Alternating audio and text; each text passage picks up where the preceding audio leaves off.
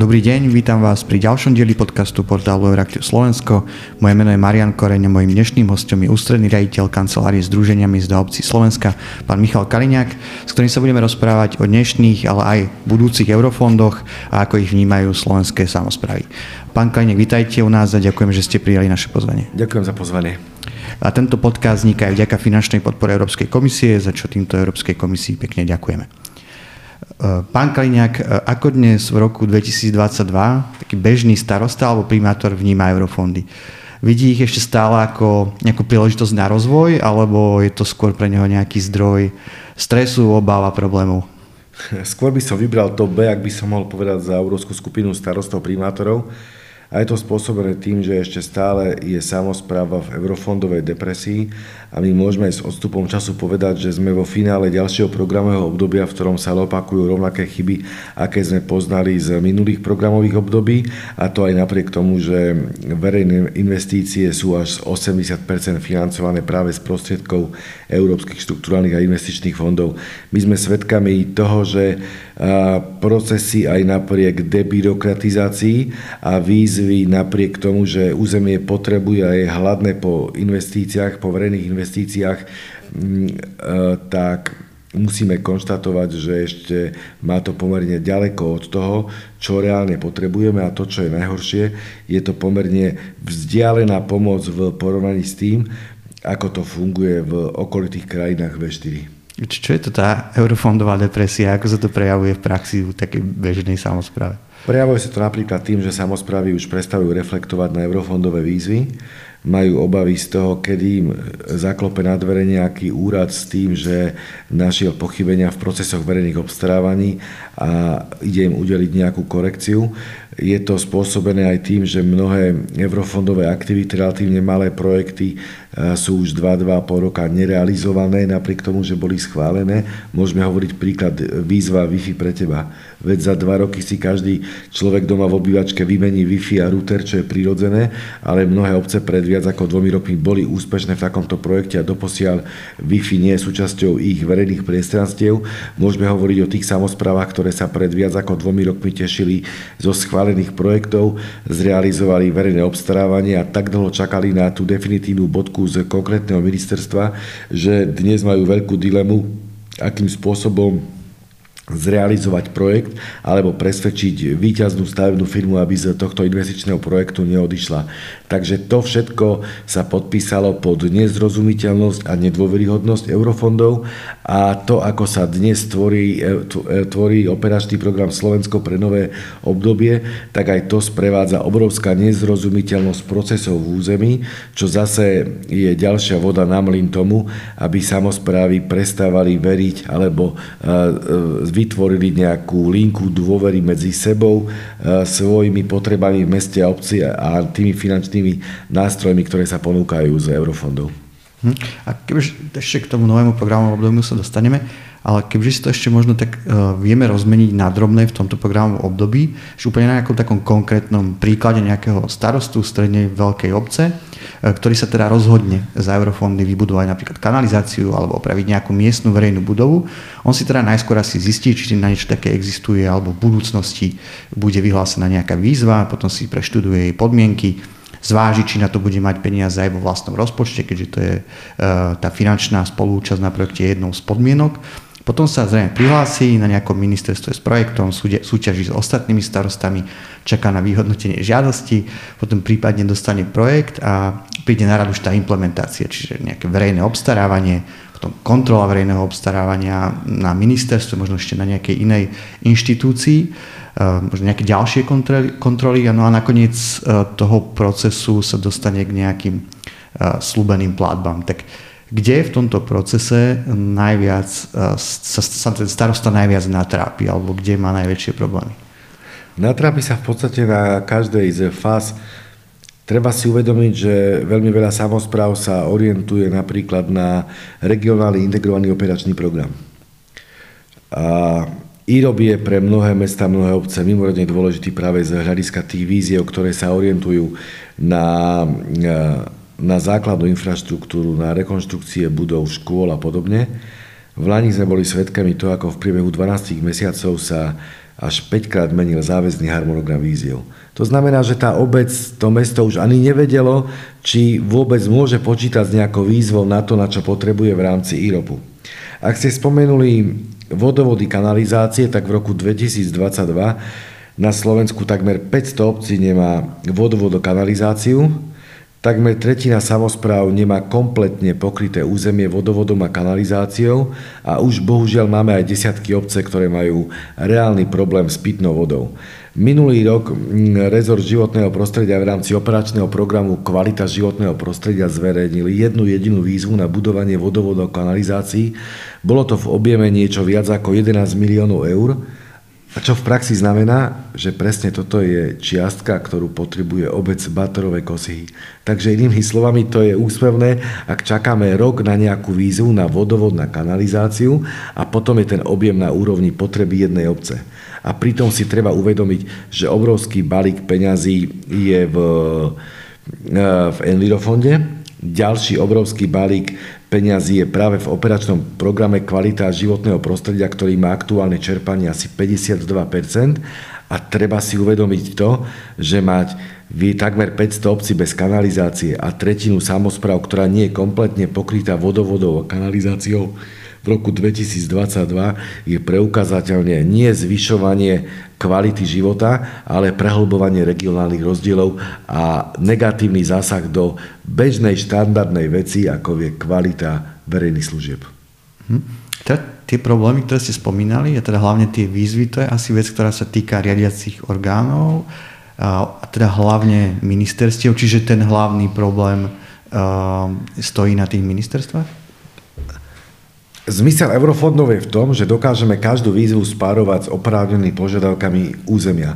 Jeden z najväčších žiadateľov eurofondy ako oprávnený subjekt sú práve mesta, obce a samozprávne kraje. Ak my vieme, že takmer 500 obcí má problém s kanalizáciou, tretina územia nie je dostatočne odkanalizovaná, ak vieme, že v mnohých regiónoch chýbajú kapacity základných či materských škôl, ak vieme, že máme obrovský modernizačný dlh z hľadiska správy verejných budov, znižovania energetickej náročnosti, stavov mostov a ciest, tak na to všetko by mali práve reflektovať ministerstva v tom, aby vedeli, že výzvy musíme nastavovať práve na tie oblasti, na ktoré je najväčší investičný dopyt.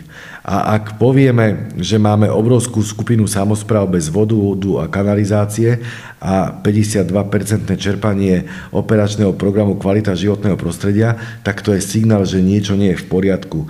Ak máme operačný program Integrovaná infraštruktúra, s čerpaním 47%, necelých 20 mesiacov pred koncom programového obdobia a vieme, že e, desiatky obcí majú viac ako 2 roky problém s banálnou vecou a to je projekt na Wi-Fi pre teba, tak toto dokazuje, že problém máme obrovský, ktorý sa podpisuje jednak pod eurofondovú depresiu čo som spomínal, ale aj po to, že nedokážeme asi predstaviť, pre, pre, presvedčiť Brusel, že máme predstavu o tom, ako využiť eurofondy na ten účel, na ktorý krajina ich bezprostredne potrebuje. Mhm. Dobre, no a či taká otázka, nie je možno v niektorých prípadoch možno aj problém na strane tých starostov a primátorov, že nepripravujú úplne kvalitné projekty, e, majú v tých projektoch e, veľa chýb, ktoré potom možno aj brzdia to tempo čerpania eurofondov? Povedať, že chyba na strane starostov, primátorov alebo úradov nie je, že sú kvalitní a projekty sú veľmi dobré, by nebolo korektné. Nebolo by korektné ani povedať, aký veľký, percent, aký veľký percentuálny podiel majú chybovosti na tomto výsledku, ale zároveň je korektné ale povedať to, že nieraz sa možno pod eurofondy podpísala taká nejaká vlna eufórie za 5% spolufinancovania môže mať to alebo hento. Sice až takto nepotrebujem, pôjdem ale do projektu a ak sa podarí, že to získam, tak za 5 eur mám ďalších 95, mám veľkú investíciu a nejak tých 5 rokov povinnej udržateľnosti pretrpím hlavne, že som mal niečo doma. Takže aj toto je niečo, čo sa mohlo do určitej miery podpísať na tú chybovosť a chybný prístup zo strany niektorých samozpráv. Treba ale otvorene povedať, že my teraz vstupujeme do nového programového obdobia, ktoré už nebude tak dopytovo orientované a húfne, ako skôr integrovane. a okrem toho budeme svedkami aj nárastu spolufinancovania eurofondov, takže toto môžu byť ďalšie dva faktory, ktoré vytvoria veľký tlak na kvalitu rozhodovania a pripravenosť samozpráv. Aby nevnímali eurofondy ako bankomat a aby potom zbytočne neboli sklamaní z toho, že išli do eurofondovej výzvy len preto, lebo bola výhodná a nie preto, že to v skutku potrebovali. Hm, tomu sa tiež ešte dostaneme, ale ešte k tomuto programovému obdobiu. Podľa tých posledných údajov o implementácii eurofondov, ktoré na mesačnej báze sa zverejňujú, eh, tak máme tých 18 mesiacov pred oficiálnym záverom programového obdobia vyčerpanú približne polovicu alokácie. Keď sa pozrieme na ten integrovaný regionálny operačný program, tam je to 40%, to je ten práve program, ktorý je určený pre regióny, samozprávy, mesta a obce. E, to znamená, že za 1,5 roka musíme vyčerpať toľko eurofondov ako za doterajších takmer 9 rokov. Tak e, čo si o tom možno má myslieť taký nejaký bežný posluchač? Že to je niečo prirodzené, čo vyplýva možno z nejakého toho celkového fungovania politiky súdržnosti, tak ako je stanovená na Európskej únii, alebo je to náš nejaký špecifický problém? Náš špecifický problém je to v tom, že zatiaľ každé eurofondové programové 10-ročné obdobie sme boli svetkami úplne rovnaké situácie. Tesne pred koncom sme sa snažili čo najviac zvýšiť čerpanie a nepodarilo sa nám to. Preto je veľký predpoklad, že sa to nepodarí ani teraz. Ak ste naznačili to, že máme takmer polovicu nevyčerpaných eurofondov a do konca programového obdobia iba 18 mesiacov, tak tu treba pripomenúť správu Najvyššieho kontrolného úradu, podľa ktorej priemerná dĺžka výstavby od vydania stavebného povolenia po kolaudáciu, ak nie sú prieťahy vo verejnom obstarávaní, je 20 mesiacov.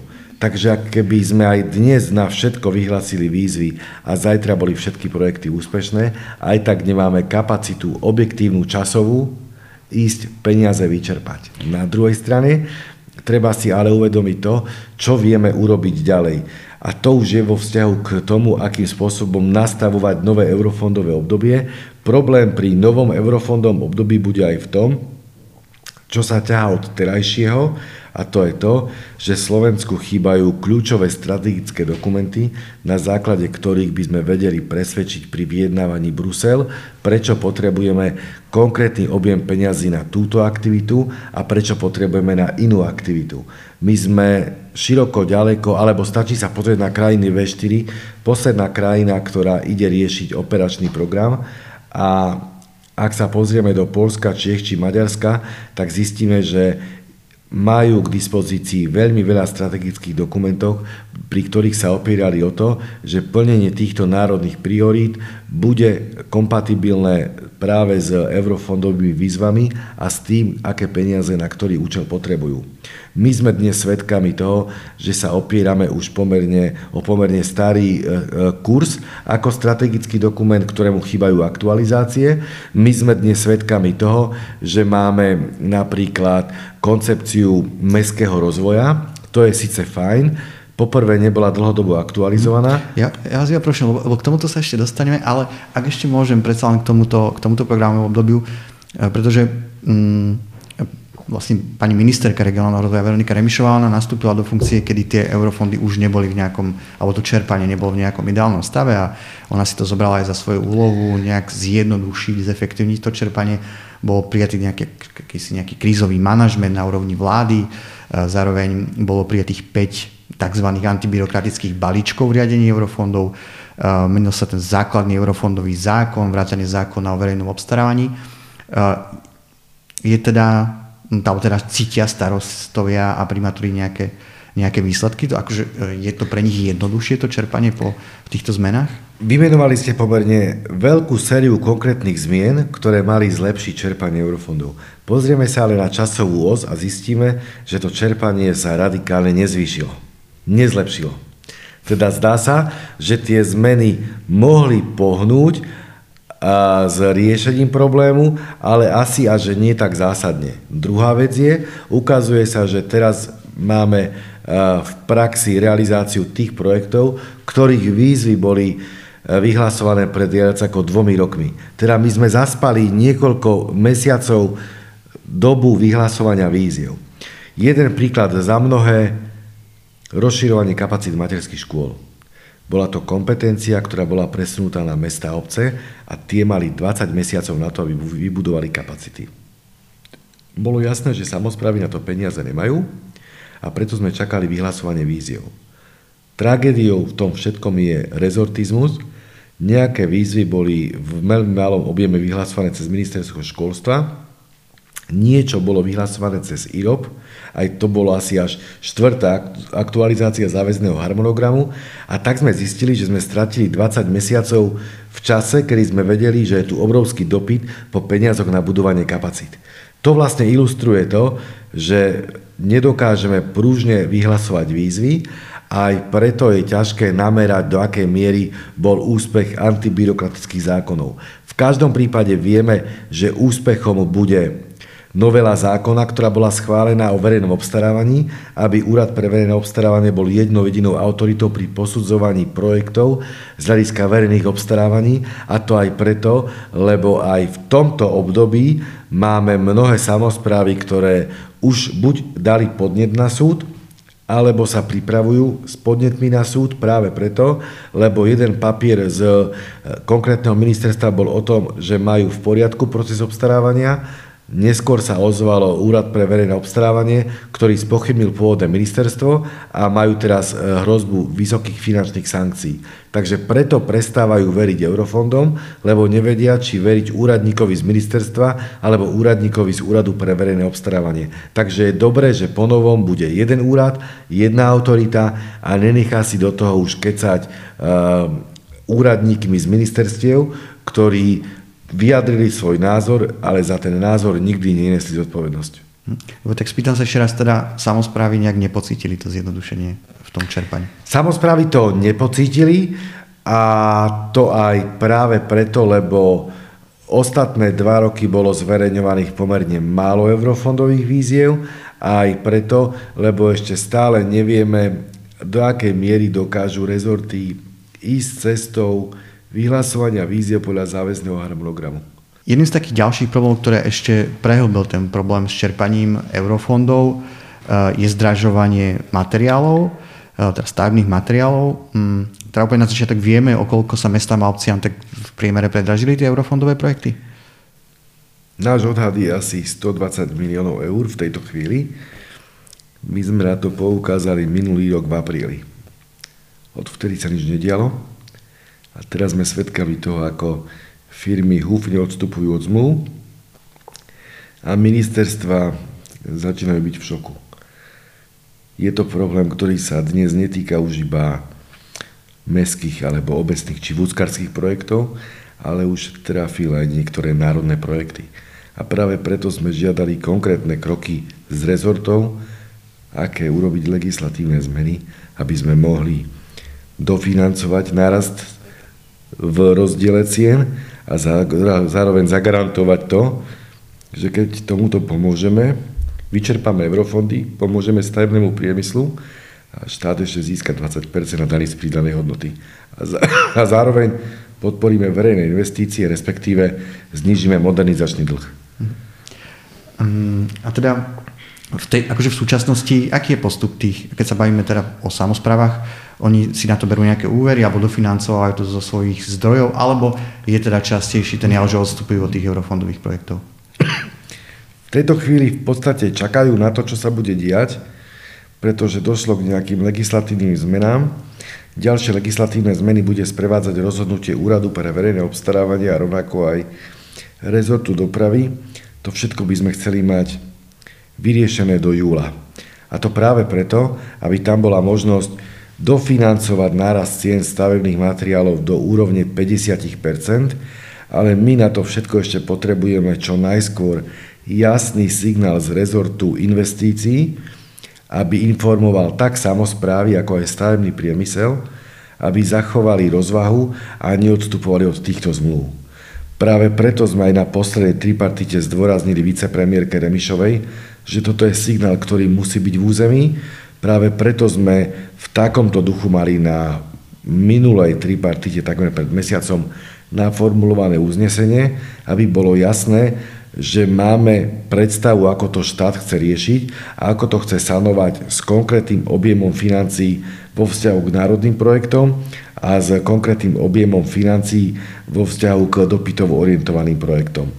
V rámci IROP už vieme o navýšení cien do 50 z projektu a to úsporo vo verejnom obstarávaní a potom, čo sa posúdi každá žiadosť každej samozprávy individuálne. Uvidíme, aký presný mechanizmus to bude vo vzťahu k ostatným operačným programom. Toto všetko v každom prípade musí byť jasné do polovice júla tohto roka. Mhm. A teda toto je, jak som povedal, určite nejakým spôsobom minimálne zbrzdí to čerpanie. A, teda, ako som povedal, máme teda rok a pol na vyčerpanie zhruba 8 miliard eur. Dá sa to vôbec stihnúť? Nedá sa to stihnúť. Otázka, aký veľký objem peňazí vrátime nevyčerpaných do Bruselu a čo všetko ešte dokážeme urobiť.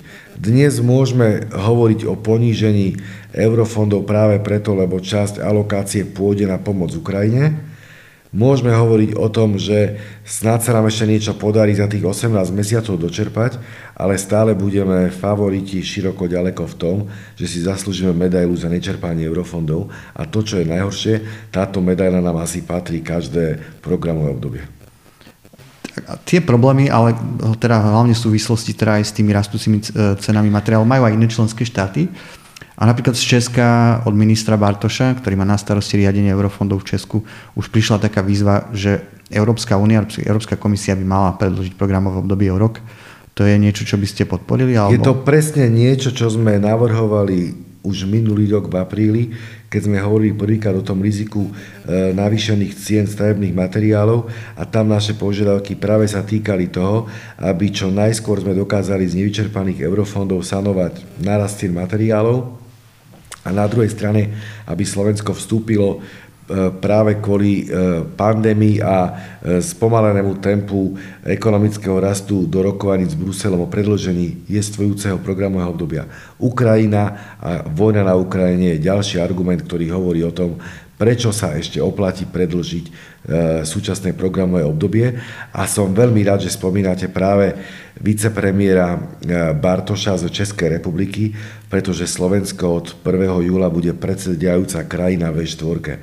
A tu sa ukazuje, že ak chceme rásť a sa potrebujeme aj v eurofondoch ponaučiť, tak nič lepšie sa nám nemôže stať, ak sa budeme prísne, ale spravodlivo porovnávať práve so susednými krajinami. Hm? A teda posledná otázka k tejto časti. Hm, kebyže sa na tom máme pozrieť čo najkonštruktívnejšie, tak čo v tejto chvíli ešte vôbec môže spraviť e, vláda e, preto, aby ten možno objem peňazí, ktoré sa možno nestihnú vyčerpať, bol čo najmenší, pretože vieme, že akože tie možnosti už sú v tejto chvíli dosť obmedzené. E, nedajú sa presúvať peniaze medzi jednotlivými operačnými programami a tak ďalej. Tak aké možnosti hm, by ste navrhli vláde?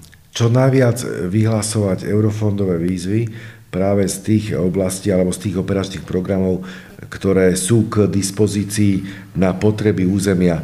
Um, ukazuje sa, že práve kvalita životného prostredia alebo program rozvoja vidieka či samotný IROP, to sú práve tie oblasti, kde máme dosť peňazí a obrovský dopyt.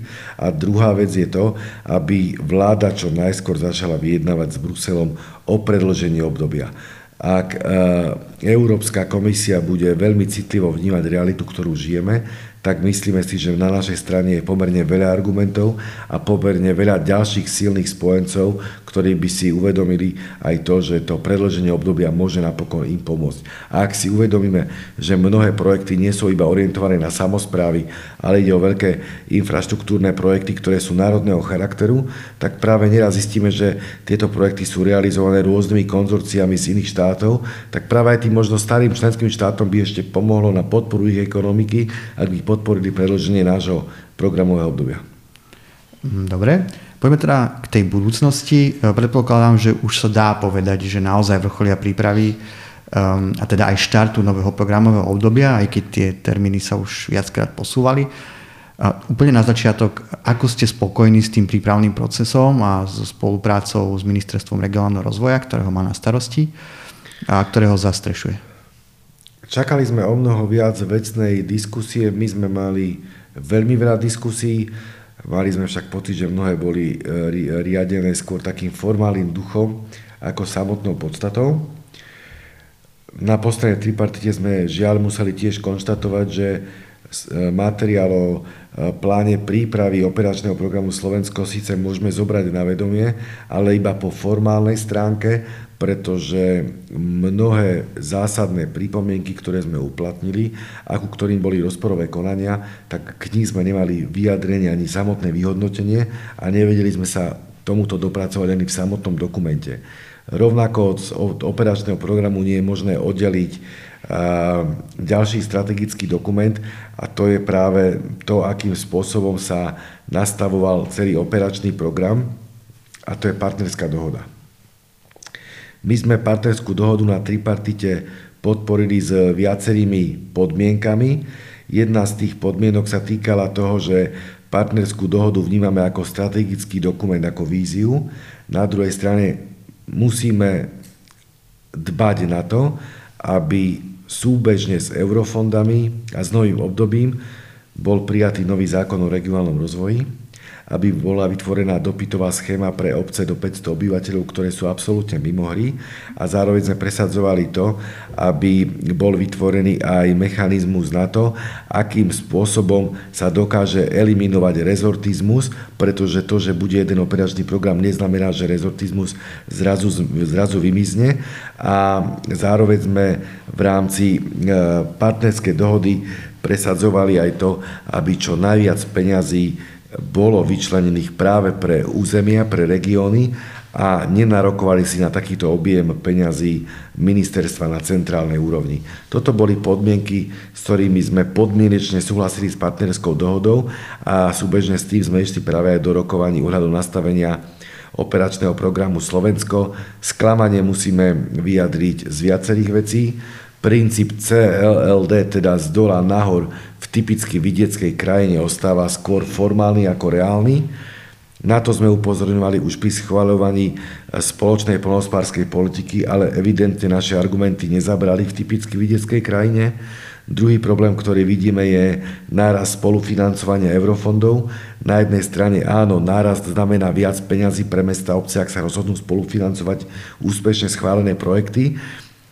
Na druhej strane to môže byť práve aj e, dôkaz toho, že pôjdem iba do tých víziev, ktoré reálne potrebujem, ale problém, ktorý vidíme, je v tom, že sme sa snažili seriózne dohodnúť s vládou, ak z verejných zdrojov má ísť 15% na spolufinancovanie, tak sme práve vláde navrhovali, dobre, zvýšme si spolufinancovanie, ale poďme pol na pol. 7,5% žiadateľ mesto alebo obec, 7,5% štát. Záver je taký, že to spolufinancovanie bude na úrovni 8% pre samozprávu a 7% pre štát, ale to zvládneme. Úplne dobré je to, že spolufinancovanie pre marginalizované rómske komunity bude na úrovni 0%, a to práve preto, lebo tu nejde o lacné peniaze, ale o to, že to územie bude sa môcť zveľaďovať a zhodnocovať bez ohľadu na to, aký veľký počet a zastúpenie tam ľudí z marginalizovaných komunít. To znamená, že tam už nebude nejaká ľudská závisť, ale permanentný rozvoj toho celého územia. Ale to, čo nás šokovalo, je fakt, že sme pôvodne mali mať 40% spolufinancovanie eurofondov v oblasti energetiky a klímy. Toto je téma, ktorá bude hýbať Slovenskom aj celou Európskou úniou dlhé roky. My sme práve preto navrhovali to, aby to 40% spolufinancovanie bolo rozdelené férovo pol na pol, 20% samozprávy, 20% štát.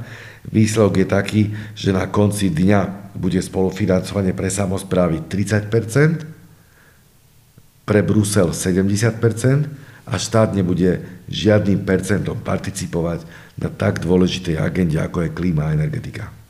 Mhm. V tom pôvodnom návrhu ministerstva financí to hm, spolufinancovanie malo byť ešte vyššie na strane samozpráv, malo to byť na úrovni 10%, e, čiže aspoň trochu spokojnosť s tým kompromisom je?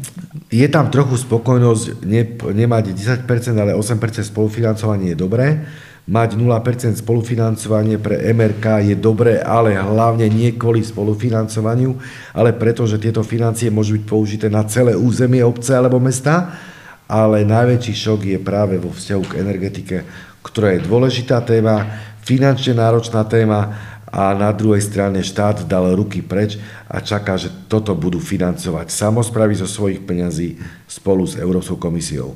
Štát sa vyzul z tak dôležitej témy a nie je to seriózne a nie je to dobrý signál ani vo vzťahu k Bruselu, ani vo vzťahu k mestám a obciam.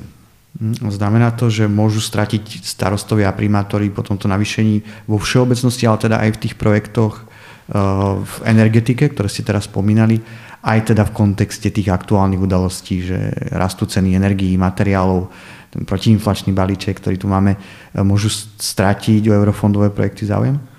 Samozprávy možno budú premýšľať opačným spôsobom, ak mám ísť do spolufinancovania energetiky v objeme 30% a reálne mi tam môžu hroziť ešte korekcie, tak potom radšej pôjdem cez garantované energetické služby, dám to od, e, tepelné hospodárstvo alebo energetiku odovzdám do rúk privátnemu sektoru a tým mi zagarantuje o mnoho väčšie výsledky za priateľnejšie rizika, ako je to riziko 30% spolufinancovania a ďalších korekcií pri eurofondoch. Takže samozprávy si takto zrejme budú hľadať inú peňaženku na riešenie tohto problému. Mhm. Dobre, a teda v pripojenkovom konaní, vy ste to už spomenuli, je už návrh programu Slovensko, predtým bolo teda v pripojenkovom konaní aj tá, aj tá partnerská dohoda. Ten program je vlastne najdôležitejší dokument, dá sa povedať, čo sa týka toho čerpania v novom programovom období. Ja som si pozrel tie pripomienky, ich tam pomerne dosť, v obidvoch tých dokumentoch ich bolo pomerne dosť. Viem, že ste mali aj vy, tak vo všeobecnosti čo vám najviac možno, alebo aké sú vaše najväčšie výhrady k programu Slovensko? Okrem toho spomínaného spolufinancovania je problém aj v tom, že relatívne malý objem peňazí prichádza na regióny a zbytočne veľký objem peňazí si ponechávajú ministerstva alebo vláda. Ak si dobre spomínam, tak na regióny ide niečo cez 1,2 miliardy eur a, a v podstate uh, Myslíte aj s mestami? Áno, aj s mestami a 3 miliardy eur ostávajú v podstate na, tú, na tie isté problémy regiónov v rukách rezortov. Teda na jednej strane celkovo 2,1 milióny, milióna pôjde do regiónov na mesta, obce, samozprávne kraje, ale 3 miliardy si na to isté územie ponechá štát, čo opäť môže vzbudiť práve ten problém toho, do akej miery štát bude vyhlasovať výzvy, ktoré budú vyhovať skôr politickému dopytu ako oprávneným investičným potrebám alebo absorčnej schopnosti z hľadiska miest a obcí. Rovnako máme pocit, že tá štruktúra nastavenia a implementácie bude ťažko zrozumiteľná a ťažko uchopiteľná. V čom? Čo, čo konkrétne myslíte? to, akým spôsobom nastaviť rady partnerstva, akým spôsobom majú nájsť kompromis a zhodu, to, a to už je definované. Nie? To, to, kde sa kto nájde, akým spôsobom v IUSE alebo v RIUSE a toto všetko môže vytvoriť svojím spôsobom nejakú nezhodu a to stále nie sme ešte v problematike miestnych akčných skupín, ktoré sú geniálny nápad, ktorý ale Slovensko historicky nezvládlo a teraz máme obrovskú dilemu, či v tomto nápade pokračovať ďalej, za cenu akú, či si znižiť počet masiek, alebo čo by to spôsobilo mať menej masiek s rovnakým objemom peňazí, ale zachovať čo najväčšie pokrytie územia. Takže mnohé problémy zrejme budú ešte nastupovať postupne. Veľmi dobré ale to, že sa bude preferovať integrovaný prístup, lebo toto Slovensko dlhodobo potrebuje a dnes máme mnohé štruktúrálne problémy, ktoré sú úplne rovnaké na juhu Slovenska, na východe Slovenska či na Kisuciach, ale integrovaný prístup je garanciou toho, že sa dokáže projekt nielen implementovať, ale dokáže sa zagarantovať jeho udržateľnosť. Mhm. A ten, vlastne ten integrovaný prístup je taká nejaká nová novinka v tom programovom období, že vlastne už časť peňazí nepôjde cez tie dopytové výzvy, nebudú musieť starostovia medzi sebou nejak si konkuro, konkurovať, ale o tých projektoch budú priamo rozhodovať nejakí aktéry v území a v tých regiónoch v rámci tých rádach, rád partnerstva. Tak teda minimálne toto asi je z pohľadu samozpráv oproti tomu súčasnému programu obdobiu posunú k lepšiemu. V každom prípade áno, pretože bude už na území, ako sa aktéry dohodnú dole medzi sebou. A to, ako rýchlo sa dohodnú, alebo ako sa budú rešpektovať, je výlučne ich vec. Už nebudú môcť pri tomto type projektov nadávať na centrálnu vládu, lebo je to v ich rukách. Na druhej strane uvidíme, čo práve vie alebo môže urobiť centrálna vláda, ktorá si v pôsobnosti rezortov nechá až 3 miliardy eur, ktoré mohli kľudne ostať v území na projektoch. A druhá vec, čo môže spôsobiť skrytý rezortizmus. To, že máme jeden operačný program, je lepšie ako ich mať X. Na druhej strane, ak sa pozrieme na slovenský vidiek, tak my reálne nevieme povedať, kto má opratý vidieka v rukách. Ministerstvo regionálneho rozvoja, lebo je to regionálny rozvoj, ministerstvo životného prostredia, lebo ide o životné prostredie, ministerstvo pôdohospodárstva, lebo sa to týka pôdy. To znamená, že tu môže byť jeden veľký problém, kto bude akým spôsobom prihľadať na vidiek, ktorý tvorí až 96% dedí na Slovensku. Hm, čiže vám chýba možno nejaká stratégia pre, pre vidiek? Stratégia chýba aj pre vidiek. Musíme si uvedomiť, že na Slovensku máme napríklad koncepciu rozvoja miest, ale nemáme žiadnu stratégiu vo vzťahu k vidieku. Na Slovensku v roku 2022 Nielen, že nemáme definíciu vidieka v žiadnom zákone, ale zdá sa, že to doteraz ani len dopyt nebol od nikoho, aby sme si ukotvili práve definíciu vidieka. My sme svedkami toho, ako v roku 2022 prichádza rezort investícií s novelou zákona o regionálnom rozvoji, hoci nový zákon o regionálnom rozvoji bol úloha z vlády ešte z roku 2014. Zároveň sme svedkami toho, že sa orientujeme na špecifické hospodárstvo, ako je automobilová veľmoc Slovensko. Na druhej strane spoločná plnohospodárska politika naznačuje, že nevieme ten potenciál agrosektoru využiť a vôbec netušíme, čo robiť s cestovným ruchom, ktorý ešte v roku 2019 tvoril 3% HDP a zamestnával 180 tisíc ľudí. Mm-hmm. Uh... S tým, že budeme mať len jeden operačný program Slovensko, sa mení aj tá celá riadiacia štruktúra. Budeme mať jeden riadiaci orgán. Mení sa aj ten zoznam sprostredkovateľských orgánov, vypadli z nich samozprávne kraje, aj tie niektoré väčšie mesta. Podľa teda ministerky Veroniky Remišovej má celá táto zjednotená štruktúra, bude tam aj akoby nejaká jednotná metodika, malo by byť pre tých žiadateľov jednoduchšie sa orientovať v celej tej štruktúre, že kde majú hľadať tie výzvy, kde si majú o teda žiadať.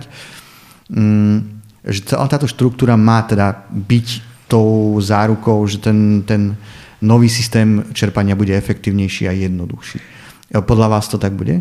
Absolútne súhlasíme s tým, že ak máme eurofondom veriť, musia byť zrozumiteľné, musia mať rovnaký meter a mali by byť uchopiteľné každým rovnako. To znamená, ak pôjde o rovnakú metodiku, každému sa stane dobre. Ak pôjde o spoločné hodnotenia v jasne stanovených časových rámcoch, všetci vieme, na čom sme. Máme tu ale dve rizika. Prvé, čo sa môže diať, ak sa zablokuje nejaký národný projekt, či toto nezablokuje na určitú dobu celý operačný program.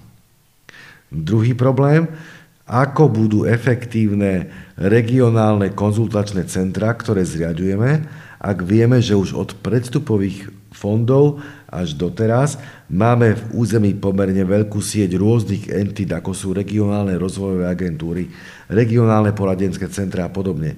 Či ďalší počet ľudí navyše dokáže reálne pomôcť, alebo nebude to náhodou iba ďalší úrad, ktorý zje nemalé zdroje z technickej pomoci a zistíme s odstupom času, že nemal až tak levý podiel na kvalite pripravenosti projektov alebo na ich implementácii.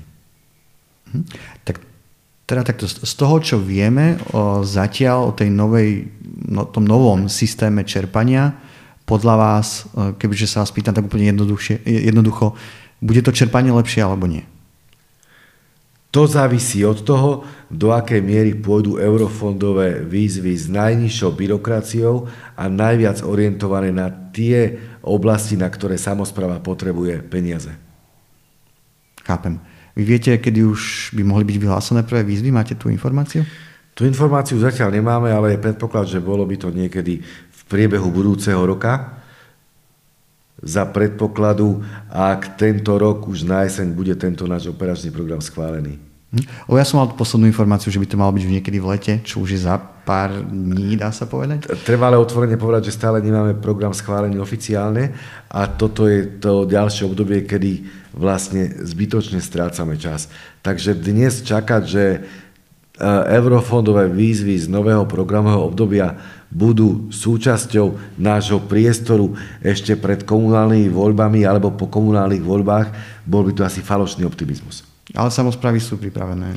Samozprávy sú pripravené, ale uvidíme ešte druhú vec, akým spôsobom dokážu naskočiť práve teraz v jeseni na vlnu eurofondov a to v súvislosti s voľbami a v súvislosti s obsadzovaním postov na radniciach, v súvislosti s voľbami na vúckach a aj s tým, aká veľká môže byť obmena volených orgánov. Na druhej strane, bez ohľadu na, vo, na obmenu volených, volených orgánov, každý šikovný by mal ten projekt, ktorý má nachystaný, už čakať a striehnúť, kedy ho môže podávať.